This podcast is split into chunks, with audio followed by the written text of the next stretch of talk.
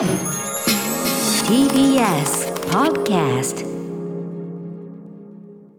時刻は7時43分です。TBS ラジオキーステーションにお送りしています。アフターシックスジャンクションはい、パーソナリティは私、ラップグループライムスターの歌丸です。そして、はい水曜パートナー TBS アナウンサーの日々真央子です。ここからは新概念提唱型投稿コーナー。水曜日の企画はこちら。映画館、それは最後のフロンティア。これは、アトロクリスナーが数々の映画館を渡り歩き、そこで出会った人間や体験したエピソードを紹介する驚異の投稿コーナーである、題して、シアター151はい。ということで、このコーナーは映画館で皆さん出会った人や目撃した珍事件などなど、えー映画館で体験したエピソードを募集するコーナーとなっております。はいはい。えー、ということで、またまたメールが来ているということで、こちらはじゃあ、日比さん読みではいお願いいたします。お伝えいたしますラジオネームコブヘイさんからいただきましたシアター一期一会です先日国立映画アーカイブに行った際のシアター一期一会です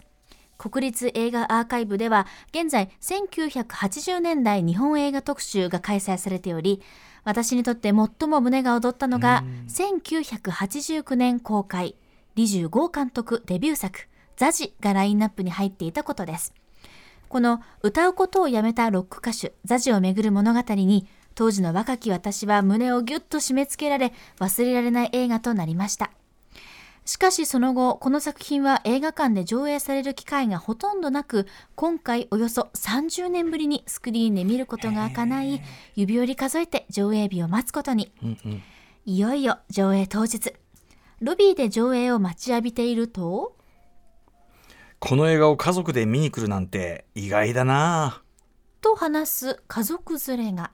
その旦那さんとおぼしき人の顔をマスク越しではありますがよくよく見てみるとあれ？25じゃないか。そうなのです。監督ご本人がそこに、せっかくの機会声をかけてみたいけれど家族水入らずの時に声をかけるのも失礼か迷っていると場内に入っていきます。するとご家族とは席が別だったようで、李重監督だけ一人席に着くではありませんか。ここだと思った私は、李重監督ですか？と思い切って声をかけますと、はあ、そうです。今日は30年ぶりにザジを見させてもらいます。楽しませてもらいます。いやー、ありがとうございます。と、笑顔の監督。ドキドキしましたが、声をかけることができて、ほっとするやら、興奮するやら。そんな中で見た30年ぶりのザジ。初めて見た時と同じように胸が締め付けられ、私にとっては大切な映画であることを再確認いたしました。大好きな映画を見に行ったら、その映画の監督と偶然会ってしまう。家で DVD や配信で映画を見ていたら、こんな体験はできませんよね。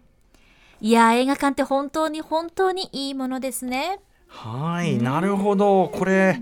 だからまずその今ねその国立映画アーカイブでやってる80年代日本映画のねその、まあいろんなこうずらっと並べて確かにこれもうラインナップ見るだけでああっていう感じがするような、ねえ。ーあのラインナップなんですけどその中で確かにまあリジュゴンさんねあの俳優さんとしてはもちろんね今でも大活躍されてますし、なんだけどあのー映画撮られてて僕ねこれねザジは僕すいませんあの拝見してないから、ええ。あれなんだけどただ僕このメールですごくリジュゴンさんとのその前のあの実制作映画時代ピルピアフィルムフェスティバルで上映されてた時の実制作、あ俺見てたわっていうのを記憶の扉がこれでこのメールで開かれたりしましたけどね、まあ、でもとにかくあの多分ザジの上映そのものがなかなかレアだから、えリジュゴーさんご自身とご家族、まあ、奥さんがねあの今野智子さんって元プリンセスプリンセスのキーボードのねあのあれだったりして多分あのお越しになってたってことなんでしょうね。ご家族でね監督自ら見にいらっしゃるって、うんうん。なかなか貴重なシーンですものね。ねえ。だし向こうは向こうでいやーこの家族連れで見に来るのかこれ。ね 意外がってたっていうのもね。うん。いやでもまさにあのこういうこうなんていうのかな。あの貴重な国立映画アーカイブならではの開講上映というかね、そうですね。はい、いい機会ですよね。これ私ねそれで思い出したのはだからねえっとこのザジが1989年でしょ？公開が、僕ねそれ見たの。はピュアフィルムフェスティバルで要するにその僕たちが僕の仲間たちがまだその自分たちで実習制作映画とかちょっとその後にやるんですけどね。ちょっとやるんだけどあんまりそれがあの僕的には芳しくなくてっていうか ダメだ俺向いてねえみたいになっちゃったんだけど、ええ。やっぱすごい興味あって実際作映画も盛り上がってたからでピアフィルムフェスティバルでよくやっぱりそのどういう才能がいいのか見に行っててで25さんは俳優さんとしてはもうそこそこ出てたられたと思うけどあのー8ミリだよね。それであの作品捉えて僕が見たのは見えないっっていう1985年の作品でこれがまたねあのちょっと変わった作品というかちょっとね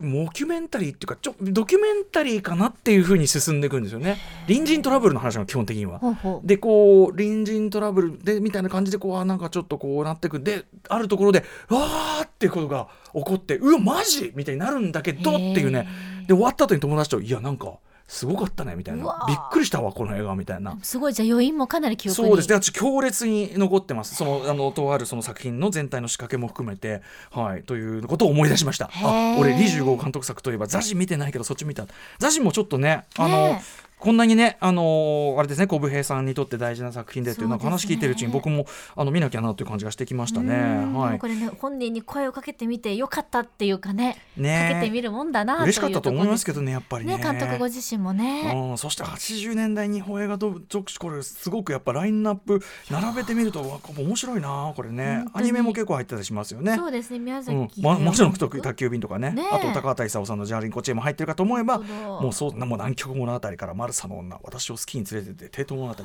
行こうか戻ろうか飛んだカップルそしてね森田清水監督のようなもの、えー黒沢清監督の神田川インランド戦争ね坂本淳二監督どうついたらねまあバーっとこう並んでます。鈴木清純かげろうざと。かやばいね。うん。すごいそうそうたるすごい時代そうだしですねやっ、まあ、ぱり、僕はやっぱりその映画ファンとしてね、そのええ一番こう日本映画とかも含めてすごく見てた時代なんではい、ラインナップ見てるだけでグッとくるところがありますけどそんなこの中でもやっぱザジはかなりあのなんていうの？いい上映機会だったと思うそうので、ですね、はい。5月5日までうん。やっているよちょっとうです、行けるところで行きたい感じがしますね、もう一本行きましょうか。はい。これ私が読む。はい。えー、じあ今日ここまでだそうです。はい、失礼いたしました。はい、あのまだまだねいっぱい E メールあのストックもありますし、あの、はい皆さんでどんどん送っていただきたいと思います。ぜひお願うんいいたします。宛先は歌丸アットマーク tbs.co.jp 歌丸アットマーク tbs.co.jp までです。メールが採用された方には番組ステッカー差し上げます。以上、本日水曜日はシアター一期一会お送りしました。After Six Junction.